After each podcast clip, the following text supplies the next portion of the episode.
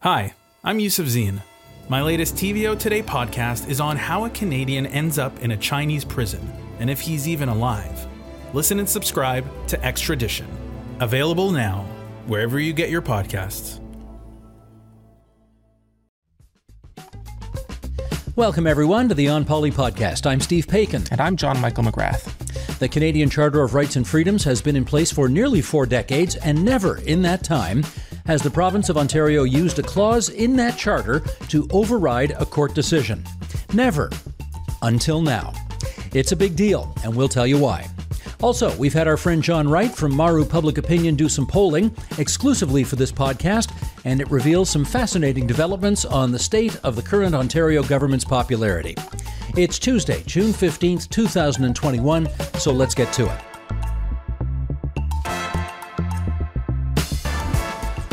JMM, our country repatriated its constitution with an accompanying Charter of Rights and Freedoms in 1982.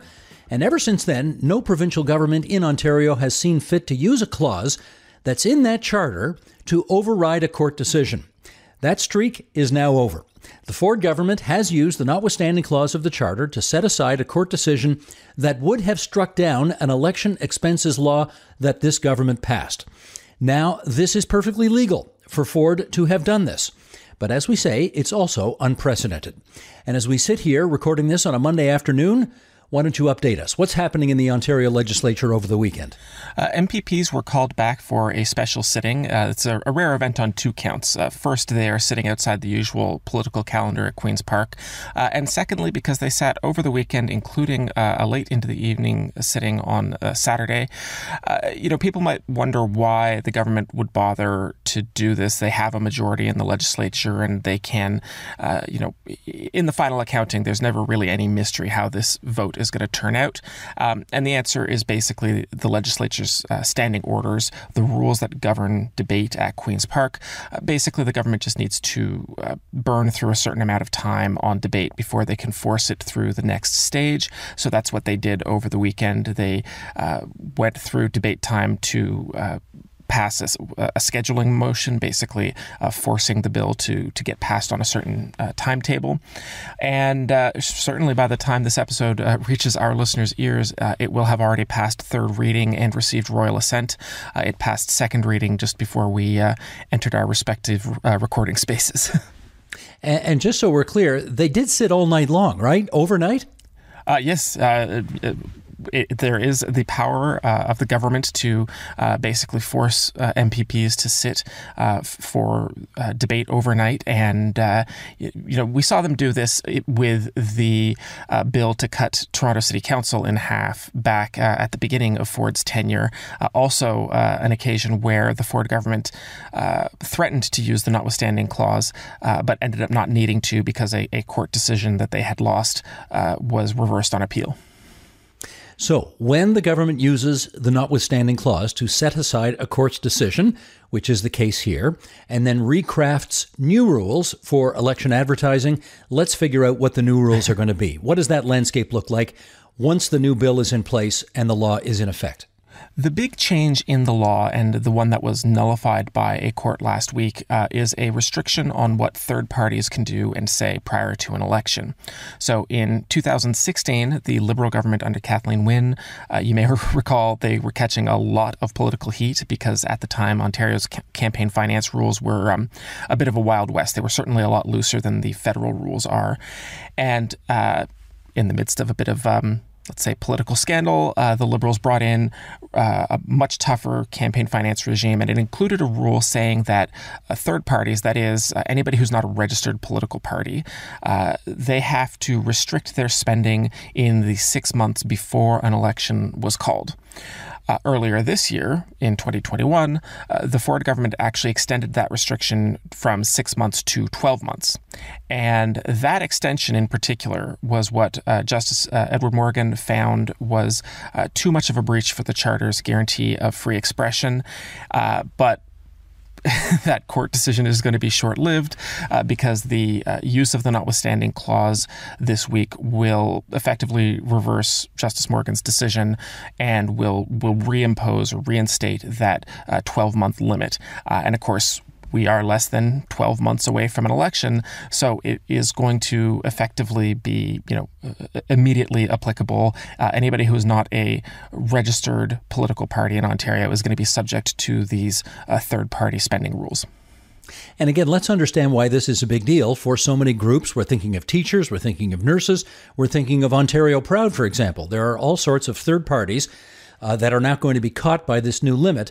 And, and why it's a big deal is if you have a finite amount of money that you're allowed to spend and you can spend it in a six month period of time, well, that's a bigger bang for your buck than if you can spend it over a 12 month period of time. Now you've got the same amount of money, but it's over a 12 month period in which you can spend it. So presumably, these groups feel their free speech rights are being infringed upon as a result. Have I got that right? Absolutely. And, you know, it's worth saying that the dollar figure involved here is not a huge amount of money. It was $600,000 was the limit that the Liberals brought in, or about $100,000 for each of the six months that the, the spending cap applied to. Uh, and what the uh, Progressive Conservative government did was uh, take the same dollar figure and just extend it for twice as long. So effectively, you went from being able to spend, you know, about $100,000 a month to being able to spend $50,000 a month.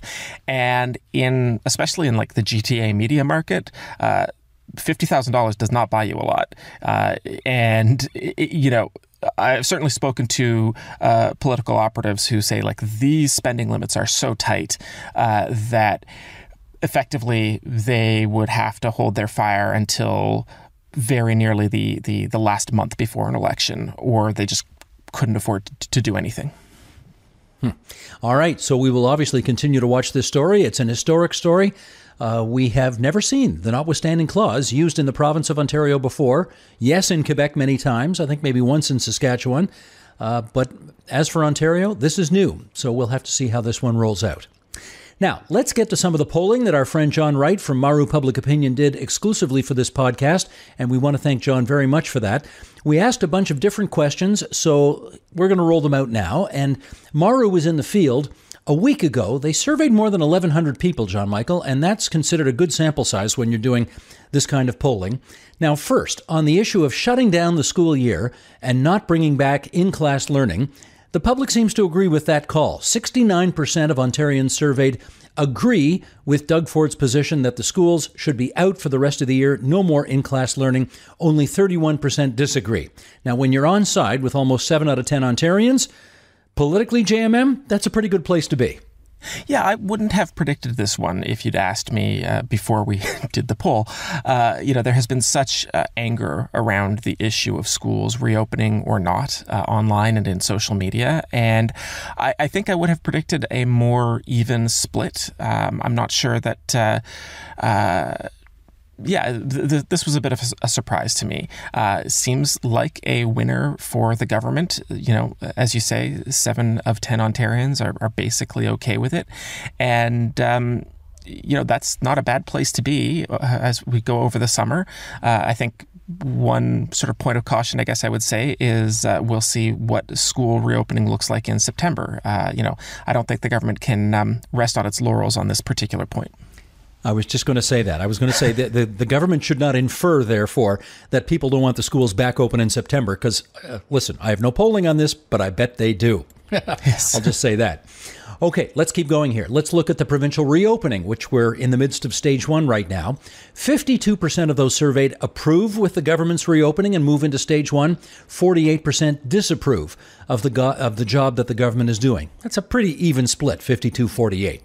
Yeah, this is almost the opposite of the last question. I would have actually predicted a, a, a, much more substantial split one way or the other. It seems like something that people would have strong feelings about, but this almost makes me wonder whether people are like flipping a coin before they answer the poll. um, you know, again, not a terrible result for the government, uh, you know, but this one obviously a bit more mixed. How well do people think the premier is managing the pandemic? Uh, the marks are not quite so good. 46% approve of the job Doug Ford and his government are doing managing the pandemic. 54% disapprove. 46 54. Your reaction to that? I guess the thing that this makes me think about is how really from the beginning of his provincial political uh, career, at least uh, from the beginning of 2018 when Doug Ford entered the PC leadership race, there's been a pretty consistent theme that you know his personal brand tends to pull behind that of the PC party generally. Uh, obviously, there have been some exceptions to that over the last few years, but uh, there were certainly people in 2018 who, you know, did not love Doug Ford, but were sick and tired of the Liberals, and so they sort of held their nose and voted for the Tories. Um, and part of me wonders if we might be seeing a bit of a return to normalcy in Ontario politics. You know, uh, uh, people not exactly uh, giving their wholehearted endorsement to uh, Doug Ford, but not hating the job the government is doing either. Well, let's ask the direct question here then. As to the Premier's overall job rating, how well do you think Premier Doug Ford is doing at his job? Of being Premier of Ontario, 48% approve, 52% disapprove. So again, a fairly even split, but those numbers, they don't really tell the whole story here, do they? No, and you know, again, context and history matter. Uh, just last year, in the um, aftermath of the first wave of COVID nineteen, you know, he was in the mid sixties. He had uh, this, uh, you know, uh, halo around him uh, to a certain extent. Uh, lots of uh, approval, and you know, lots of other premiers in the country benefited uh, from their response to the first waves. And uh, Doug Ford, in this case, has fallen a lot from those highs. he, you know, was in the mid 60s. Obviously, now below 50 percent. Um, he is still well above where he was in early 2020. If we cast our, our memories back to the pre COVID uh, time of, you know, let's say January of 2020, uh, he was very, very unpopular. They'd had that really disastrous year of 2019 with uh, an incredibly unpopular budget. And then, uh, you know, I, I think certainly it's sort of the received wisdom that Doug Ford's personal unpopularity uh, helped cost Andrew Scheer the federal election in the fall of 2019.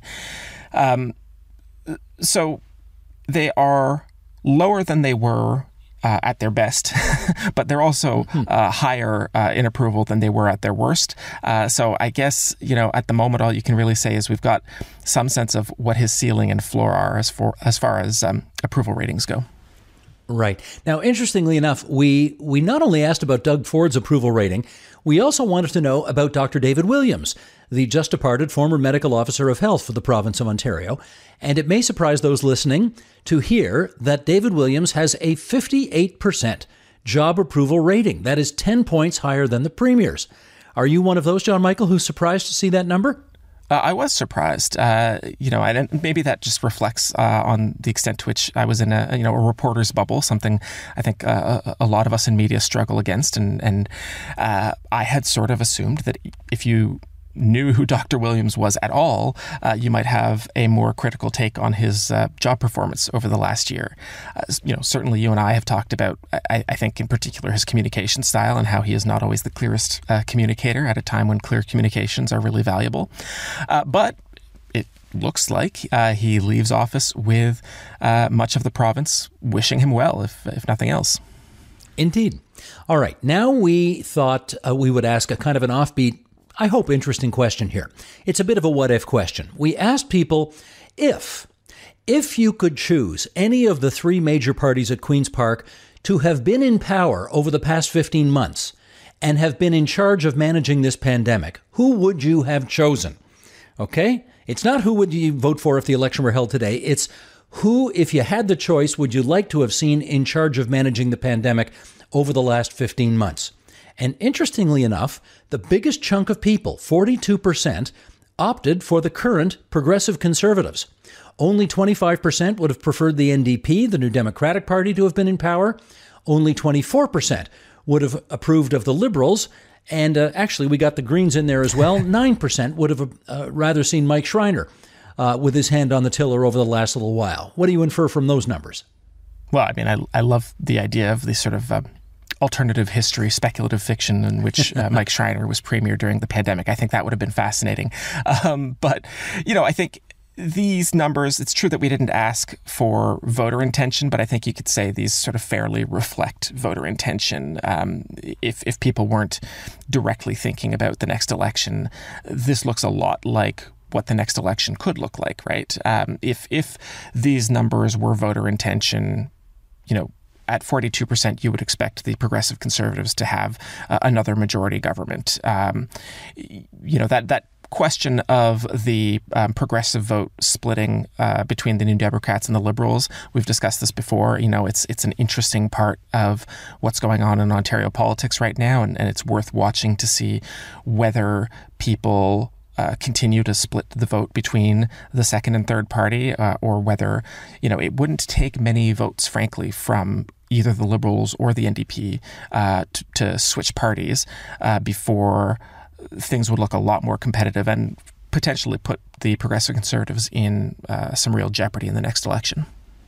Yeah, if you're a, member of the PC party right now or you're one of their partisan supporters, you got to love what those numbers say.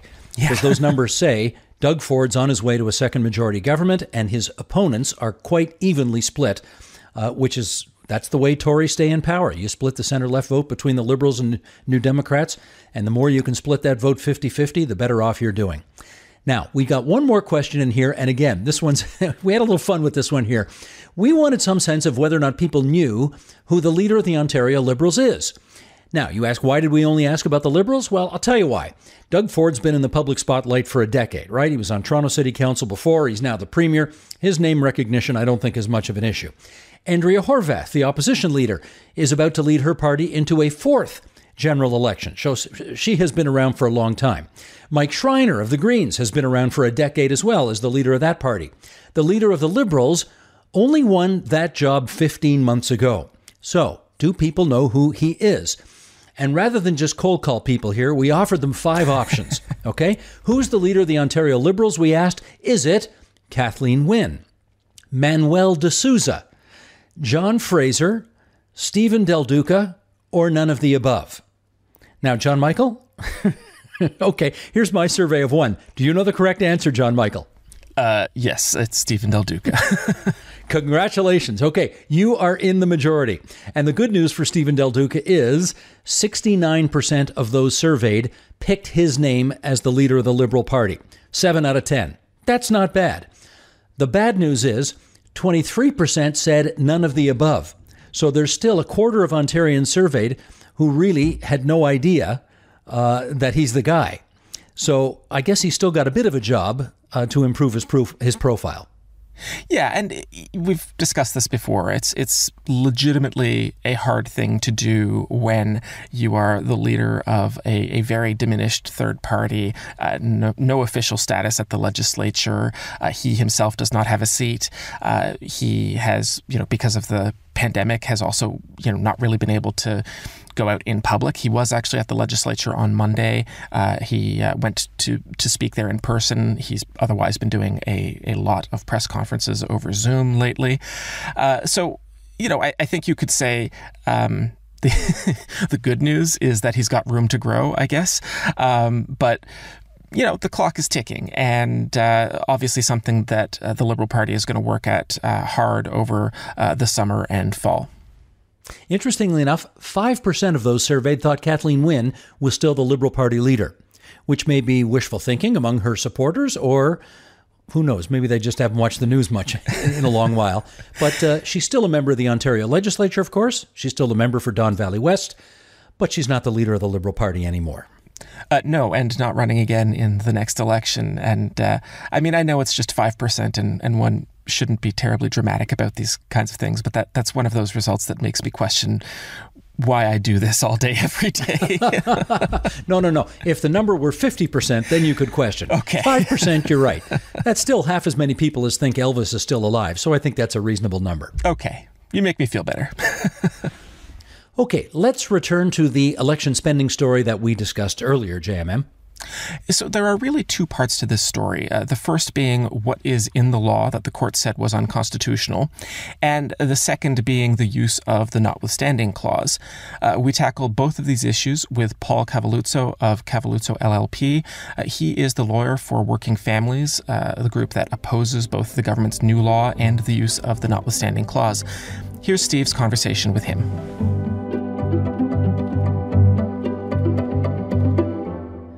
Paul, let's start with this. What did the court say was unconstitutional about the election expenses law that was struck down? Well, the court said that the 12 month period in which the third parties would be regulated uh, was uh, too long in terms of the Charter Protection of Freedom of Expression and found that there was absolutely no evidence that 12 months was needed because the previous regulated period of six months was found to have been adequate and, in fact, effective. And as a result of that, the court said that 12 months was uh, far too long, and indeed far longer than any other jurisdiction in Canada. Well, this, of course, raises the obvious question six months is okay, 12 months is too long. How do you know where to draw the line? Well, uh, I guess one thing you can do is to determine whether six months worked. And the evidence before Justice Morgan was from the government's own, own witnesses, expert witnesses, was that six months was effective and did the trick. Uh, so that uh, was clearly conclusive, and there was no need to go longer than 12 months. And what Justice Morgan said is that when you're violating charter rights, you've got to do it in a minimal way. And if you can do it in six months, that's what you should do rather than 12 months. Well, as you well know, we violate rights in this country all the time, and we have.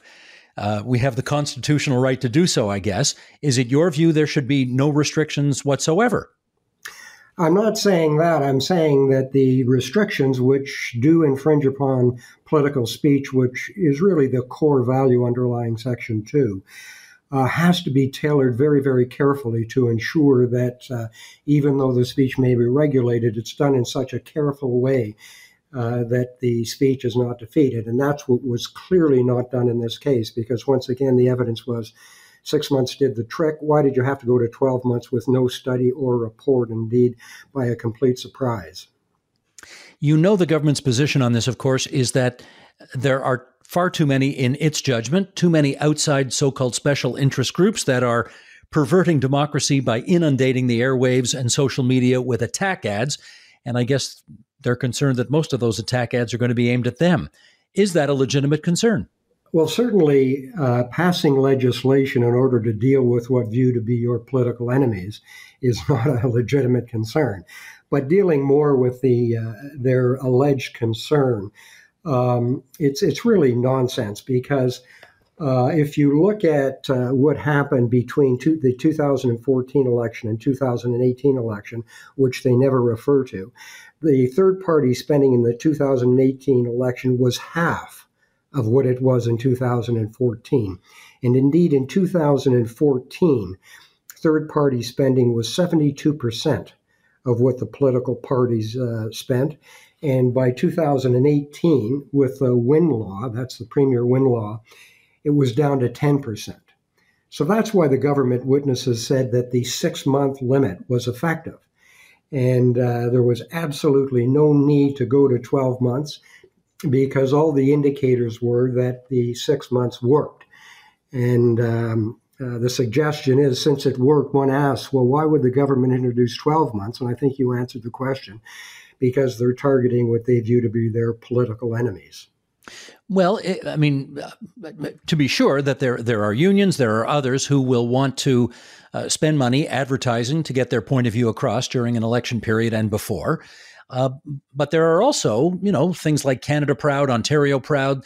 There are groups on the other side of the political spectrum that would also want to wade into this space and advertise as well. When you weigh it all, one versus the other, does one dominate more than the other in your view? Yes, because uh, trade unions, for the most part, dominate uh, third party spending and have done historically, particularly since 2003 when Working Families was created in order to deal with the common sense uh, revolution. Uh, yes, there are there are parties on the other third parties on the other side, like uh, Proud Ontario, uh, but the bulk of the third party spending uh, are trade unions, and that's the concern of the government. So there's no question in your mind this will disproportionately affect your clients, and that it is not sort of an even even brushstroke as, as you look at this new law. That's correct, particularly in light of the fact that um, that uh, you know the trade unions don't really have a lot of access to mainstream uh, media. Uh, the government has unlimited advertising. Uh, the political parties are only regulated for six months, not 12 months. There's all kinds of indicators that suggest that this was a draconian law aimed at uh, my client. I do have to say, I see union leaders on television and on the radio, and of course on the program I do all the time. Do you really think they can't get the word out? Well, they, they fortunately TVO is a very fair uh, station and and uh, listens to all sides of the any kind of public policy issue. But certainly, when you're looking at, for example, in Toronto, you've got four newspapers. Uh, uh, three of them would abolish trade unions if they could. Uh, so that I think that uh, you know there are certain exceptions. The Toronto Star periodically uh, somewhat sympathetic, uh, and other other um, outlets like TVO and, and CBC are fair in terms of listening to uh, interests other than corporate interests, and of course that's our concern. Okay, that's the story on the particulars of the bill. Let's now go to the other story here, which is, of course, the first ever use uh, of the notwithstanding clause by the government of Ontario to set aside a court decision.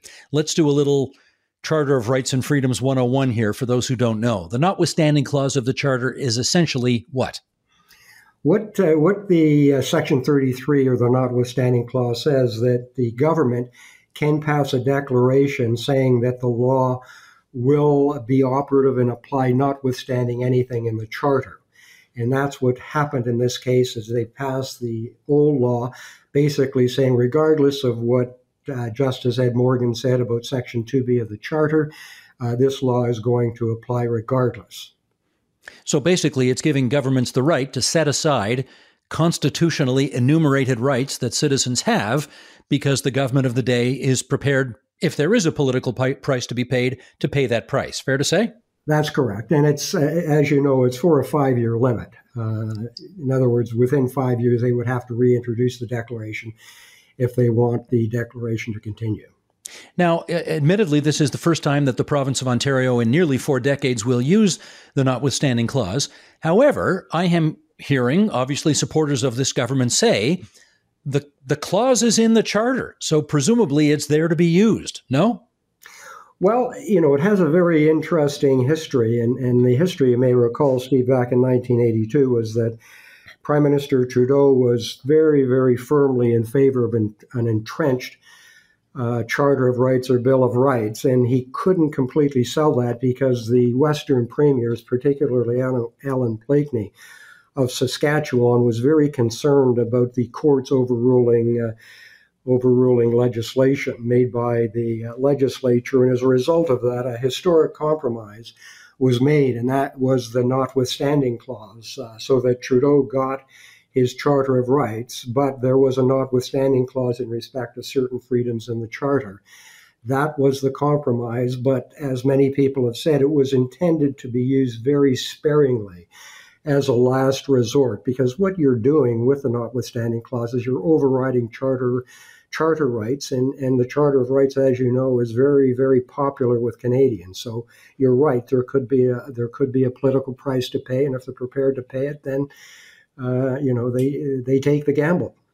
There's something deeply ironic about there's something deeply ironic about this in as much as we have the notwithstanding clause in part because an NDP premier, Allan Blakeney of Saskatchewan, was afraid that union rights would be trampled if if they didn't have this so-called, you know, safety valve in the constitution, and now the safety valve is being used to in your view deprive union members of their rights. That's kind of well, weird, isn't it? It, it is a, it is a historical irony, but as I said, that was the historic compromise. Certainly, Pierre Trudeau did not want a with, notwithstanding clause, and he was finally satiated because he said, "Okay, you can have a notwithstanding clause, so long as it doesn't override language rights."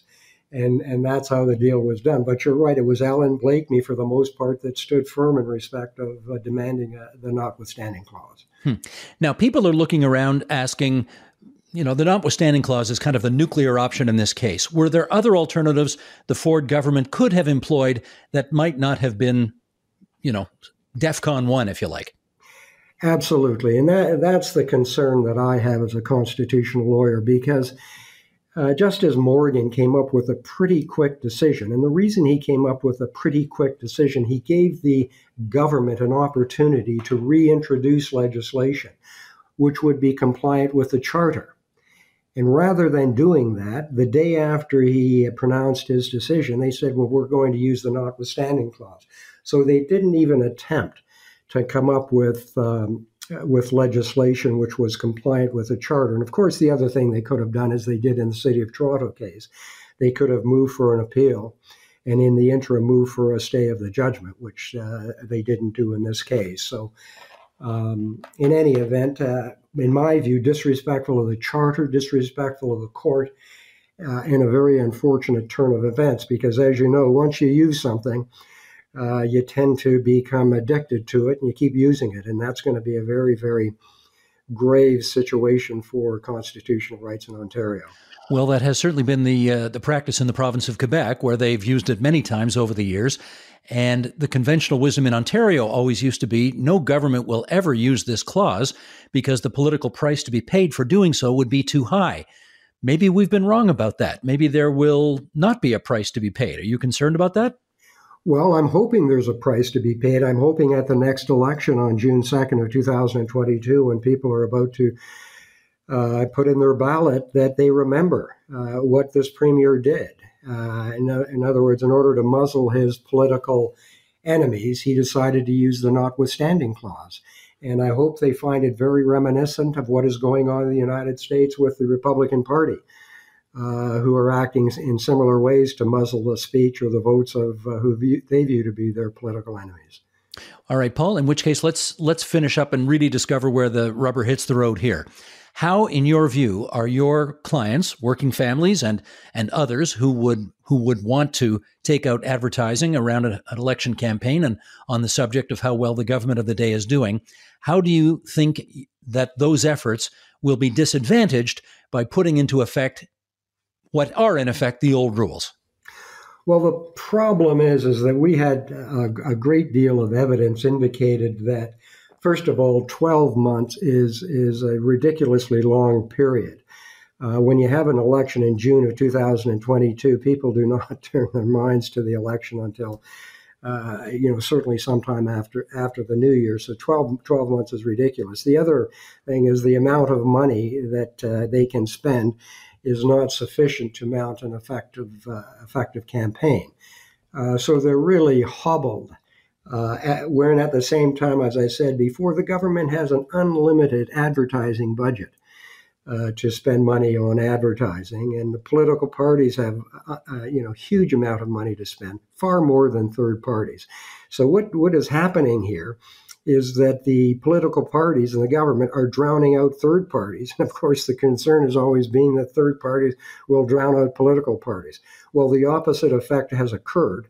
And many people are concerned about that because they don't believe that the political process belongs to the government and the political parties. They feel that the uh, independent parties are very useful. They bring forward issues that the political parties or governments don't. They add different perspectives to issues and positions taken by the political parties and government so that there is a real useful need uh, for th- independent third parties in the political discourse. And unfortunately, this bill, uh, is attempting to drown them out. And again, just finally, just so we understand the harm that you believe this will do to your clients, let's put it on a sliding scale. Let's assume zero means no harm at all. 10 means, you know, cataclysmic metaphysical uh, apocalyptic harm that your clients will suffer. Where do you think it is on that scale of zero to 10? About nine. No kidding, that high. Yeah, yeah. Hmm. And that's why we're ser- you know we're seriously looking at uh, uh, challenging, legally challenging this legislation that uh, I guess is about to pass today or tomorrow.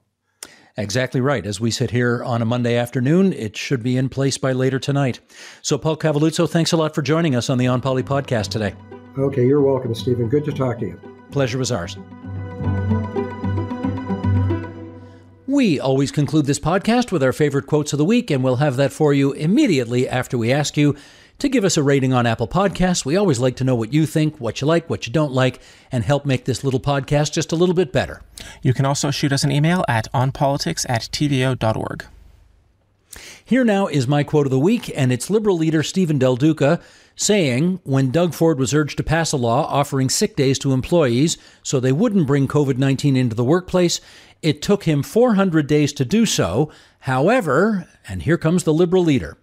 When it comes to protecting his own political skin, when it comes to his re election campaign, Doug Ford found, I guess, the capacity to move at lightning speed and in 24 hours come up with a plan to invoke the notwithstanding clause. I think it's reckless because it's treating our Charter of Rights and Freedoms, which is something that Canadians, Ontarians hold dear and value, as we should. It treats it like a political doormat.